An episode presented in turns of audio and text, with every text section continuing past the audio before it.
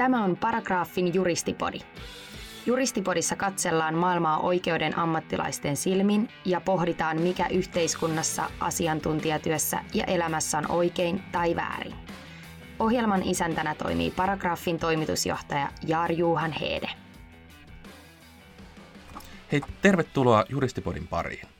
Me päätettiin tuossa keväällä tehdä Paragraafilla oma podcasti, koska maailmahan tarvitsee vielä yhden podcastin lisää ja erityisesti sellaisen podcastin, missä juristit vähän turisee niitä ja näitä. Meillä tulee tässä podcastissa olemaan useita eri elementtejä kuulijoiden iloksi. Meillä käy juristivieraita, sitten meillä käy vieraina myös erilaisia muita juridiikan alan parissa pyöriskeleviä sankareita ja sitten sokerina pohjalla saatte kuunnella allekirjoittaneen tajunnan virtaa. Me kerätään myös kysymyksiä meidän kuulijoilta ja vastaillaan niihin täällä vieraiden kanssa. Ja me tullaan tekemään noin suunnilleen jakso per kuukausi, koska yllättäen niin podin tuottaminen ei ole ihan pikkuduuni ja voin kertoa, että on tässä muutakin hommaa. Mä oon vielä sillä tavalla onnekas, että Mulla istuu nyt teki tässä näin vastapäätä meidän marketing manager Julia Rissanen, joka kuuntelee ja arvostelee mua tuolta pöydän toiselta, toiselta puolelta ja tekee kaiken maailman ilmeitä ja vaikeuttaa mun pokan pitämistä tässä podcastin aikana. Joten mun ei itse asiassa tarvitse tehdä mitään muuta kuin vaan näyttää naamaani tässä tuota pöydän ääressä ja, ja käsikirjoittaa. Mutta voi vakuuttaa, että käsikirjoittaminenkaan ei ole mitenkään ihan hirveän helppoa, varsinkin kun täytyy pysyä jossain tietyssä aikataulussa.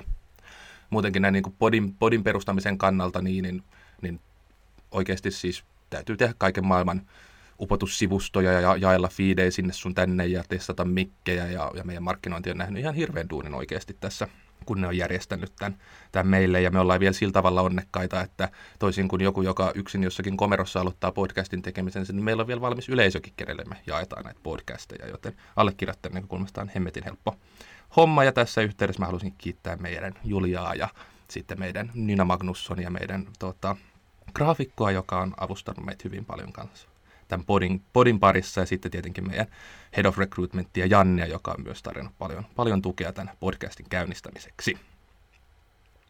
Mutta hei, näin alkuun mä haluan antaa pari varoituksen sanaa tästä podcastista. Meidän, meidän podin keskusteluun kannattaa suhtautua kuin mihin tahansa juristin höpinään, eli lähtökohtaisesti varauksella.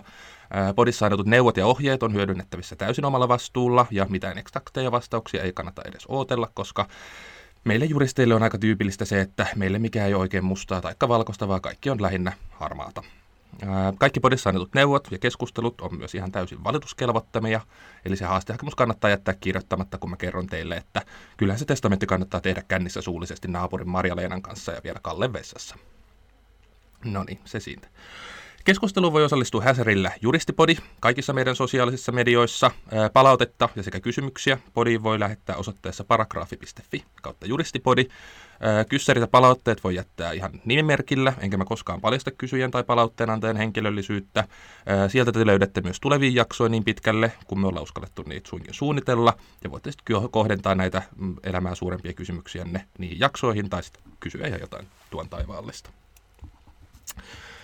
Ähm, tässä jaksossa äh, puhutaan vähän urasta ja identiteetistä. Tähän jaksoon mä en antanut teille tilaisuutta lähettää vielä kyssäreitä, mutta huoli pois, me tehdään myöhemmin syksymällä, syksymällä vielä tota, toinen urajakso, mihin te voitte lähettää kyssäreitä ja toivottavasti silloin on vastaamassa joku allekirjoittanutta viisaampikin täällä mukana. Urahan on siinä mielessä tänään tosi hassu juttu, koska me määritellään itsemme ihan hirveän paljon sen kautta. Tämä korostuu erityisen paljon asiantuntijatyössä – monissa työelämätutkimuksissa, myös meidän paragraafin omassa barometrissa tämä näkyy erityisesti siinä, että työn mielekkyys korostuu. Ja, ja sitten niin se suuri kysymys siinä tota, huoneessa on, että mitä se työn mielekkyys on, mistä se muodostuu, miten se oikein syntyy. Mennään siihen vähän myöhemmin. Relevantti on kuitenkin se, että duuniin ei mennä enää ainoastaan hakemaan sitä leipää pöytää, vaan se on paikka, missä halutaan viihtyä, oppia, kasvaa, solmia ihmissuhteita ja tehdä kaiken maailman muutakin hommaa kuin vaan tienata sitä fyrkkaa. Sitten me halutaan sen lisäksi merkityksellinen työ ja vielä lähtökohtaisesti tasa-arvoinen kulttuuri. Tämähän nyt ei ole ollenkaan se sama työelämäkonteksti, missä niin kuin mun vanhemmat tai todennäköisesti sunkaan vanhemmat, joka tätä kuuntelee, tai heidän edeltäjänsä on e, no, tota, tavallaan eläneet. Et, et jos niin katsotaan, että mun, mun isoäiti kun meni tehtaalle johonkin töihin ja siellä se olisi sille patruunalle takaisin, että peränä kun haluan vähän tasa-arvoisemman työpaikan, että toi Erkki tuossa viereisen linjastolla saa paljon enemmän liksaa kuin mä, niin sehän olisi naurettu sieltä ulos Sehän ei ole enää realiteettia tänä päivänä. Tasa-arvo on relevantti ja tärkeä kysymys ja, ja, ja, se kohdentuu moneen eri asiaan, kuten palkkatasa-arvoon, sukupuolten tasa-arvoon, erilaisten vähemmistöjen ää, tasa-arvoon siellä työyhteisössä – ja tietenkin se on kaikkea muuta kuin helppo kysymys. Ehkä tälle tasa-arvolle mä omistan oman jakson joskus tuonnempana, koska tästä mä voisin vahdota, vahdota oikeasti koko podcastin verran. No samalla kun työn mielekkyys korostuu niin, niin siihen liittyy sellaiset asiat kuin, että työn ulkopuoliselle elämälle annetaan paljon enemmän arvoa, eikä, eikä me olla enää koko elämää valmiit uhraamaan kelmottamiselle ympäriöitä. Tämän yhtälön mahdollistaminen, mahdollistaminen näkyy esimerkiksi työnteon tapojen joustavoittamisena, siis tyyp etätyöt ja myös ylitöiden korvaamisen lisääntymisenä. Nämä, nämä ylityöt on ollut meidän juridiikan alana hyvin pitkä vähän sellainen kysymys, että niitä ei ihan hirveät monessa paikassa edelleenkään korvata ihan täysmääräisesti, mutta että se tasaisen tapavaa tahti mun näkemyksen mukaan yleistyy sen, mitä mä oon meidän asiakkaiden kanssa tekemisissä. Ja siinä on taustalla just se, että, että jos, jos niin sä omistat sun työnantajalle aikaa yli sen, että mitä sun työsopimuksen puitteissa pitäisi tehdä, niin, niin ollaan niin paljon valmiimpia nyt myös niin korvaamaan se. Aikaisempi lähestyminen on ehkä ollut ainakin niin perinteisessä asiana jo työssä se, että niin se ylityö tulee korvatuksi laskutuspalkkioina.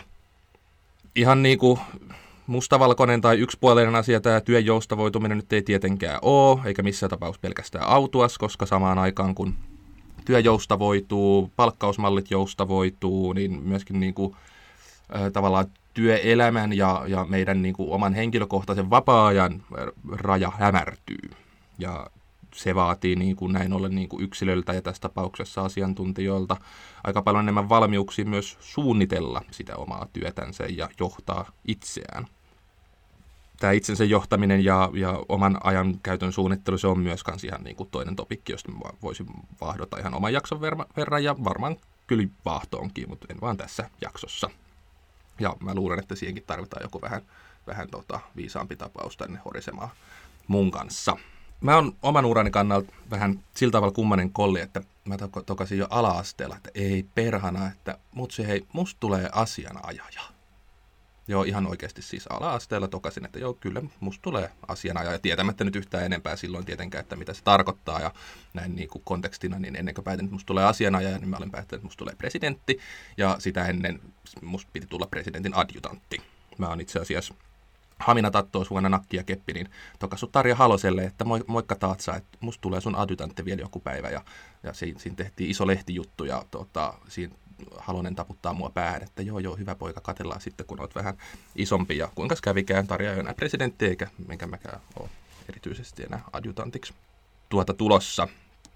Enkä myöskään kyllä asianajajaksikaan. Mä, mä totesin itse, että, että se ei ole niin mun palkakkuu ollenkaan. Ja mä oon varsin sinut sen asian kanssa tänä päivänä, mutta se ei ollut ihan yhtä selvä asia silloin, vaikka kun mä aloitin opintoni ja mä tuskailin tosi paljon sen kanssa, että et vitsi, että et ei tämä kyllä tämä asianajotyö niin, ei tämä ole kyllä yhtään mun palakakkuu, mutta sitten nämä kaikki muut juoksevat tuonne traineeshippeihin tuota, tekemään niitä ja, ja mulla mul kesti tosi kauan aikaa itse asiassa sen kanssa, että, että mä niinku olin sinut vaan sen asian kanssa, että hei, että mä nyt en ehkä niinku sovi siihen muottiin, ää, mitä mun ympärillä – ehkä on ja, ja niin kuin minkälaisia asioita ehkä oikeustieteen opiskelijalta saatetaan jossakin vaiheessa opintoi odottaa. Ja, ja niin kuin, että tämä jakso ehkä keskittyy vähän siihen pohdintaan, että millä tavalla niin kuin kukin meistä voisi ikään kuin tulla sinuksi omien valintojen kanssa, mitä tulee uraan ja, ja, ja toisaalta myös ehkä suunnitella sitä omaa uraa esimerkiksi omien arvojen tulokulmasta.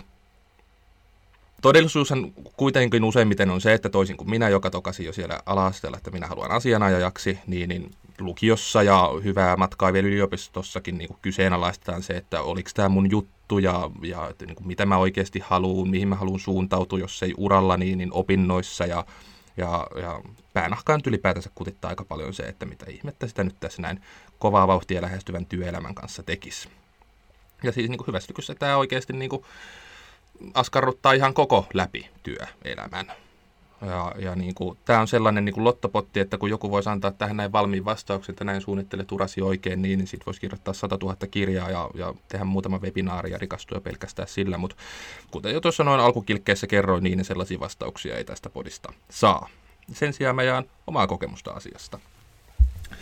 Mä kävin tuossa tota, jokunen vuosi takaperin sellaisiin Value-Based Leadership-koulutuksen, ja tähän näin sivuhuomiona, että voin lämpimästi suostella kaikille. Se järjestää Suomen partiolaiset, ja se keskittyy tosi paljon arvojohtamiseen, ja erityisesti niin kuin omien arvojen tunnistamiseen ja siihen, että millä tavalla sun omat arvot ja käytösmallit vaikuttaa sun valintoihin, ja siihen, millä tavalla ne myös vaikuttaa niin kuin ulospäin, mikäli toimit esihenkilöasemassa jossakin organisaatiossa. Ja, ja jos urasta tehdään identiteettikysymys, mitä se niin kuin tänä päivänä ehdottomasti on, kun puhutaan milleniaaleista, niin relevanttia on tietää se, että kuka on, mitä arvostaa, mistä tulee, ja näin ollen niistä lähtökohdista voisi lähteä ponnistumaan siihen, ponnistamaan siihen utuseen tulevaisuuteen, että mitä on edessä, ja kysyä sellaisia kysymyksiä kuin vaikka, että mitä mä haluan mun elämältä tai vastaavasti uralta. No sen jälkeen, kun mä vähän hahmottelin niin kuin omaa arvomaailmaan ja pystyin sanottamaan sitä, niin, niin mä en ollut oikeastaan aika sinut sen kanssa, että joo, no ei, ei, ei musta ikinä mä ei härkää tuu tai mitään muutakaan asianajajaa. Ja, ja on tyytyväisesti sillä urapolulla, minkä on nyt tähän asti valinnut. Omien arvojen, vahvuuksien, heikkouksien öö, ynnä muiden tällaisten hähmästen asioiden, minuuteen liittyvien hähmästen asioiden tunteminen on ihan omia edistämään sitä tietoisuutta oikeasti, että millä tavalla tässä elämässä voi pyrkiä eteenpäin. Ne on myös siitä niin kuin helppoja suuntaviitto, että vaikkei nyt ihan tarkkaa tietäisikään, että haluaako käräjätuomariksi vai kelmuhäräksi vai ihan vaan Kallen torstaihin, niin kulkee jollain tavalla koko ajan oikeaan suuntaan, kun vaan elää ja tekee valintoja niiden omien arvojen mukaan. Arvot on ikään kuin niitä sellaisia tienviittoja eri elämän risteyksissä, jotka ohjaa, ohjaa siihen oikeaan suuntaan, vaikkei se päämäärä nyt ihan niin kuin, ä, tarkkaan tiedossa olekaan. Ja silloin nauttii, tiedättekö, sellaista mukavaa mielenrauhaa. Vaikka ei ihan nyt tiedä, että mihin päädyn ja missä olen 10 vuoden päästä ja missä olen 15 vuoden päässä, niin tiedät, että olet oikeassa paikassa, kun sä oot pystynyt tekemään ne valinnat sun omien arvojen pohjalta. No nyt joku siellä luurit korvassa sit podcastin että no, kyllähän minä nyt hemmetti soikoon omat arvoni tiedän. Ja tässä sinulle tehtävä tuhata ja tonttu. Kun olet lopettanut sen tuhisemisen, niin laita tämä podcast tauolle ja sanoita sun omat arvot. Mistä ne sun arvot on syntyneet ja miksi ne on sulle tärkeitä. Sen jälkeen laita tämä podcast taas käyntiin ja katsotaan sitten asiaa uudestaan. Heippa sulle. Teille muille mä kerron salaisuuden. Jos ei omien arvojen syvälliseen pohdintaan ole käyttänyt ollenkaan aikaan, niin ne on väistämättä vähän hukassa. No, eihän se nyt tarkoita sitä, etteikö minulla olisi mitään arvoja, mutta pointti on siinä, että jos niitä arvoja ei pysty sanottamaan, eli toisin sanoen tekemään näkyväksi itselleen, puhumattakaan sitten muille, niin on hirveän vaikea tehdä niiden mukaan myöskään tietoisia valintoja. Tietenkin meillä on ne arvot siellä olemassa. Ne on, ne on tullut meille kasvatuksesta, ne on tullut meille koulutuksesta, ne on tullut meille yhteiskunnasta, meidän lähipiirin vaikuttamista, ja ne on kyllä jo siellä taustalla. Ja, ja silloin kun me ei osta niitä sanottaa, niin me tehdään todennäköisesti niitä arvovalintoja vaan tiedostamattamme.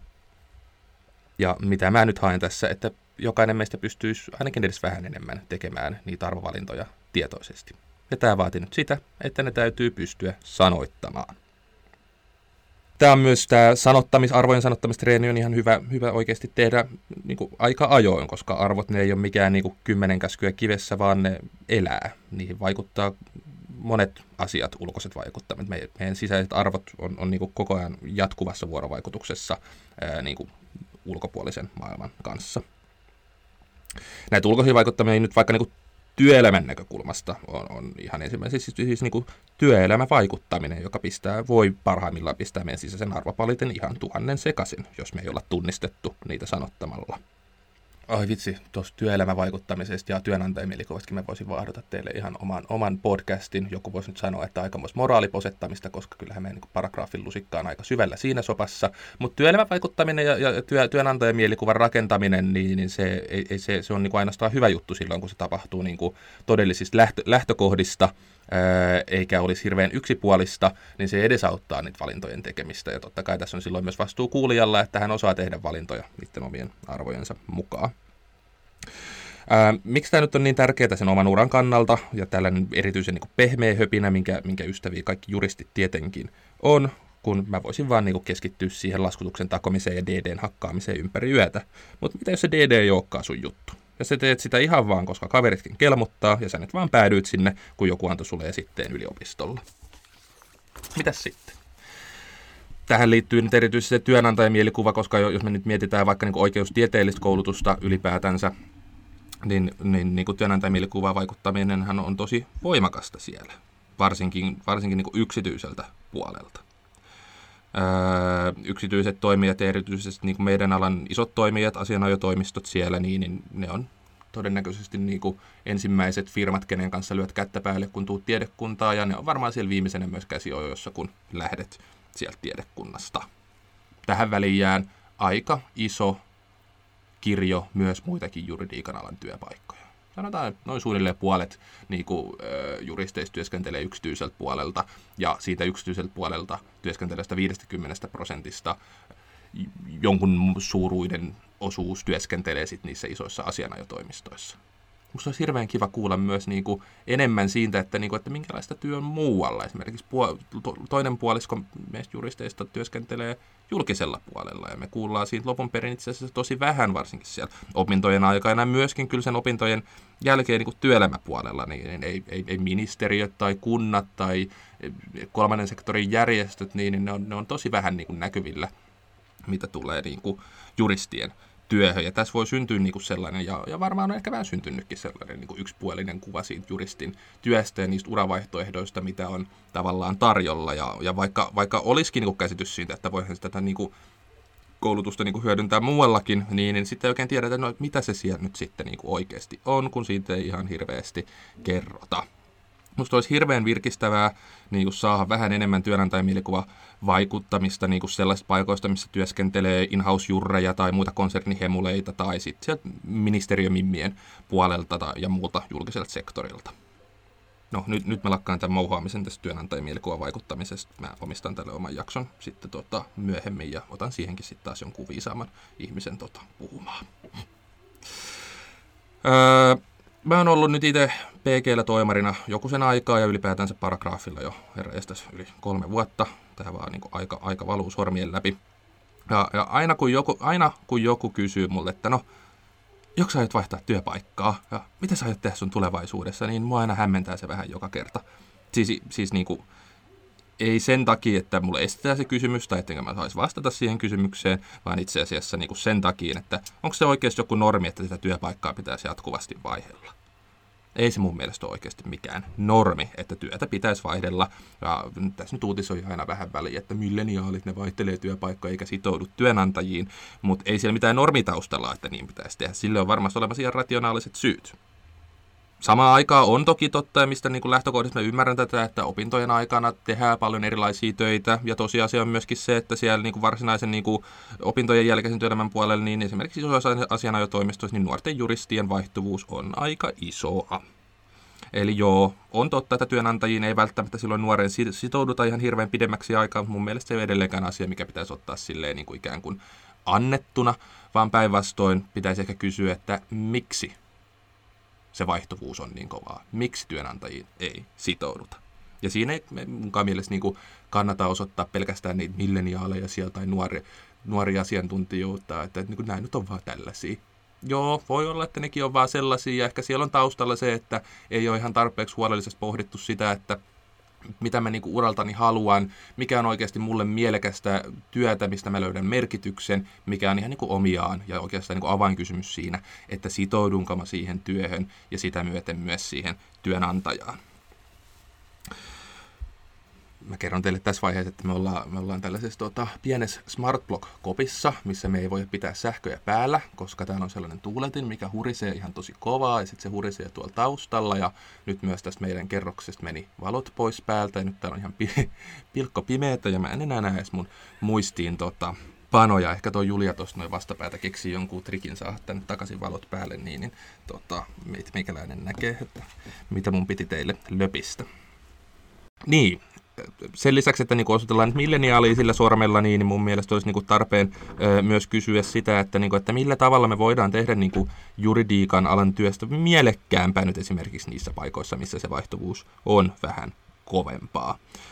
Meidän työelämätutkimuksessa viime vuonna niin, kävi ilmi, että keskeinen niin kuin työn mielekkyyttä luova tekijä on monipuolisuus, siis työtehtävien monipuolisuus. No sitten jos me peilataan tätä siihen praktiikkamalliin, millä meidän alueella tehdään niin kuin asianajotoimistoissa töitä, niin, niin se on ehkä vähän haastava yhtälö, mä väittäisin. Siis se, että että niin kuin asianajotoimiston asiakas tietenkin hyötyy siitä, että hän saa niin kuin tietyn praktiikan osaajat, jotka on nimenomaan spesialisoituneita siihen tiettyyn oikeuden alaan, niin he saa niin kuin heidän asiantuntemuksensa samaan aikaan niin kuin ehkä erikoistumisen sijaan, niin haluttaisiin mieluummin olla siellä työntekijäpuolella generalisteja ja vähän tehdä sitä sun tätä ja, ja, ja erilaisia toimeksantoja ja erilaisia ehkä oikeuden aloja, niin, niin kuin tämän, tämän yhtälön yhteensovittaminen, no sekä ei itse asiassa kuulu mulle, se on ehkä taas jonkun niin kuin viisaamman hommaa, mutta että niin kuin tällaisen jännitteen mä näen siellä ihan niin kuin pelkästään rakenteissa. Sitten niin kuin, ehkä niin kuin kans keskeisimpi, että millä niin kuin työnantajat pystyy edistämään työntekijöiden ja varsinkin nuorten sellaisten sitoutumista siihen työelämään, on siis työelämätaitojen kouluttaminen. Voi herran tähden, siis työelämätaidot, kuten vaikka tämä oman työn johtaminen, ajanhallinta, stressinhallinta, tiimityötaidot. Nämä on kaikki sellaisia asioita, mitä meille ei kyllä koulun penkillä ihan hirveästi opeteta. No nyt mä tiedän, että kun vaikka Helsingin yliopistossa on tullut tämä tutkinto, uudistus kuuluisa, kuuluisa tota iloa ja surua aiheuttanut iso pyörä, niin, se on myös tarkoittanut enemmän tätä problem-based BPL-opetusta ää, ja ryhmätyöskentelyä versus sitten aikaisempaan tota, massaluentopommitukseen ja 30 000 sivun kirjatentteihin ja lakikirjapingoihin verrattuna, niin se, se on jo siis niin kuin edistysaskel, mutta että entistä enemmän niin koulutuskin voisi olla tietysti työelämälähtöistä, mutta niin kauan kuin se ei sitä ole, tai se on sinne vasta niin kuin jolla, jotain vauhtia matkalla, niin se on ehdottomasti työnantajien vastuu opettaa näitä taitoja. Koska juristin työ se on tosi itsenäistä, se on asiantuntijatyötä, viime aikoina on uutisoitu myös siitä, no ja eikä vaan viime aikoina, vaan sitten joskus ollut joku ihan lehtiskandaalikin, että kun työaikaa ei edes seurata välttämättä, niin tämä on niin sellainen pommi, millä, millä nopeasti niin nuoret asiantuntijat poltetaan loppuun, taas kun se niin työ- ja vapaa-ajan välinen ää, raja hämärtyy. Niin kuin näiden valmiuksien kouluttaminen nuorille asiantuntijoille, sen pitäisi olla ehdottomasti niin paremmassa kuosissa jotta, jotta niin kuin nuorilla asiantuntijoilla olisi riittävät työelämätaidot menestyä siinä omassa asiantuntijatyössään. Niin kuin näin ollen niin kuin toteaisin, että ei se työpaikassa toiseen hyppiminen edelleenkään ole mikään normi, vaan väistämätön seuraus siitä, että jos ei tiedä mitä haluaa uraltaan yhdistettynä heikkoihin työelämätaitoihin, niin lopputulos on vaan se, että ei välttämättä viihdy sillä työnantajalla niin pitkään. Mutta että se ei nyt ei välttämättä edes sen työnantajan syy, vaan kuten todettu, niin tässä voi myös kuulijakin tehdä asialle jotain. Mä voin niin kuin onnekseni sanoa rehellisesti, että hei, et mä oon ihan just siellä, missä mä haluun, ja uran näkökulmasta niissä uomissa, öö, missä mä nyt oikeasti haluankin lillua eteenpäin tässä elämän määrättömässä ja tarkoituksemattomassa virrassa. Öö, nyt mä ehkä kääntäisin katseeni ihan hetkeksi tuohon alan opiskelijoihin ja miksei toki myös kaikkiin muihinkin opiskelijoihin kuin juridiikan opiskelijoihin ja teen heti poikkeuksen tähän sääntöön. Vaihda työpaikkoja niin perkeleen paljon kuin ikinä pystyt. Opintojen aikana sun ei välttämättä, eikä välttämättä ole oikeasti edes tarkoituksenmukaistakaan, sitoutua mihinkään yhteen työnantajaan. Mistä tämä johtuu? No tämä johtuu ihan puhtaasti siitä, että kun sä valmistut sieltä koulun penkiltä, niin silloin pitäisi alkaa vähitellen niin kuin rakentamaan sitä uraa, että ehtii jonkunnäköisen uran saamaan tässä meidän lyhyessä elämässä aikaan. Silloin olisi ihan hirveän hyvä, että sä oot päässyt kokeilemaan ja näkemään erilaisia uravaihtoehtoja, mitä, mistä sä voit valita ja niin kuin kokeilemaan siis niitä ihan käytännössä. Ja tästä päästään harjoitteluihin. Harjoittelut on ihan mielettömän hyvä kanava kokeilla erilaisia työpaikkoja. Kävin ehkä joku neljä vuotta sitten järjestettiin tällainen, sitä kutsuttiin Legal Speed Dating, se järjesti eräs, eräs tota, oikeustieteellinen järjestö, missä oli parisenkymmentä juristia ää, eri, eri tota, niinku, toimialoilta. Siellä oli syyttäjiä ja tuomareita ja M&A-härkiä ja järjestöjuristeja ja in-house-juristeja ja, ja kaiken maailman korporaatiomirkkuja. Ja, tota, Mä kysyin kaikilta, mä päätin tämän etukäteen, mä kysyin kaikilta niin kuin yhden kysymyksen, ja se kysymys oli, että jos kadut jotakin sun opintojen ajalta, niin mitä kadut? Ja nyt paino sille, että nämä oli kaikki jo niin kuin varmaan vuosikymmenen työelämässä olleita. Ja kaikki, kaikki mainitsi täysin poikkeuksetta, oikeasti kaikki ne 20 asiantuntijaa siellä mainitsi jomman kumman tai molemmat näistä kahdesta asiasta. He katuivat sitä, että eivät lähteneet vaihtoon ja tai eivät kokeilleet tarpeeksi erilaisia työpaikkoja. No, jätän tämän tähän, eiköhän nyt näiden asiantuntijoiden mielipide teille jo riitä. Kokeilkaa erilaisia työpaikkoja.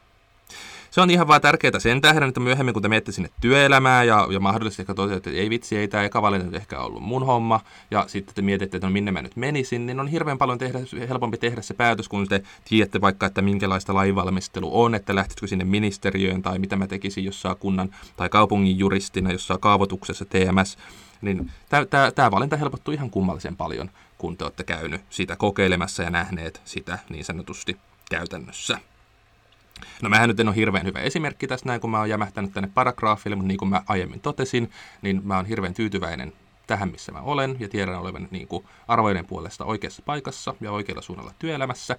Ja tässä sitten vielä kanetti teille, jotka jaatte tämän fiiliksen nykyisestä työstänne. Tämä on ihan täysin ok, olkaa onnellisia, että olette löytäneet oikean paikan, ja pitäkää siitä kiinni. Eli jos te koette, että ei vitsi, tämä on nyt mun juttu, ja tässä mä haluan olla ja tänne mä haluan suuntautua, niin pysykää siellä. Tämä niin kuin, mouhaaminen ei nyt tarkoita sitä, että kaikkien täytyy kokeilla helvetin paljon erilaisia työpaikkoja ja, ja, ja hyppiä paikasta toiseen. Ei. Jos olet tyytyväinen siihen, missä olet, pysy siellä. Öö, siis niin kuin, että kuka tietää, voihan se olla, että mäkin joskus vanhana korporaatiojunttana kadun sitä, että mä tuplasin mun nuoruuteni jossain paragraafilla enkä kokeillut mitään muuta, mutta että mä en samaan aikaan kyllä oikeasti usko sitä, että, että, että jos mä voin seistä valintojen takana sillä hetkellä ja, ja olla niihin tyytyväinen, että mä tulisin niitä koskaan niin kuin myöhemminkään katumaan. Aion siis myöskin pysyä täällä ja nauttia olostani täällä. Jep, jep. Siinähän olikin sitten ensimmäiseen jaksoon ihan tarpeeksi mouhaamista, eiköhän ole näin ollen aika päättää tämä istunto. Toivottavasti viihdyitte, mikäli ette. Toisin kuin työelämä, niin, niin Tämä podcast ei ole mulle mikään identiteettikysymys, eikä näin aiheuta mulle mitään kriisiä, vaikka ette viihtyneekään. Mutta sen verran mainitsen, että seuraavassa jaksossa mulle tulee tänne vieras. jo toimistossa tulee meille managing partner Kasper Herler, ja me jutskaillaan silloin vähän juristin arkkityypistä. Pyöritään sellaisia kysymyksiä, että millainen juristin oikein pitäisi olla – ja nyt ennen kuin menette sinne someen meuhkaamaan, niin tässä oli tarkoitettu provo, eli jättäkää mulle teidän ajatuksia siitä, millainen on stereotypinen juristi, tai millainen ehkä juristin pitäisi olla, tai minkälaisia käsityksiä tai stereotypioita tai ennakkoluuloja juristeihin liitetään, ja mitä te ehkä olette niin kuin valmiit kyseenalaistamaan, tai mistä te olette ehkäpä eri mieltä. Muuten me tullaan tänä syksynä juttelemaan myös kiireestä, se tulee olemaan alku, alkusyksyn jakso ja kiirejakso, sitten tulee ainakin toinen urajakso. Jonkun verran tullaan varmaan vastaamaan myös oikeustieteen opiskelijoiden kysymyksiin. Silloin mä koitan raapia tänne jonkun tota, HR-hepun juttelemaan niistä asioista. Puhutaan jonkun verran myös työnhausta ja harjoittelusta ja lue tietää herreistä mistä kaikesta, mutta se varmaan selvinnee sitten tässä näin syksyn mittaan. Jos teillä on toiveita jaksojen osalta, niin, niin voitte edelleen käydä jättämässä niitä toiveita sinne paragrafi.fi kautta juristipodi. Ähm, mä luen kaikki kysymykset ja palautteet, kaikki ne välttämättä vasta. Kuten sanoin, niin mulla on muutakin duunia kuin tämä podcasti. Ähm, mutta aivan varmasti kaikki luetaan ja kaikki huomioidaan, mikäli mahdollista. Seuraava jaksoon. Hei paralla!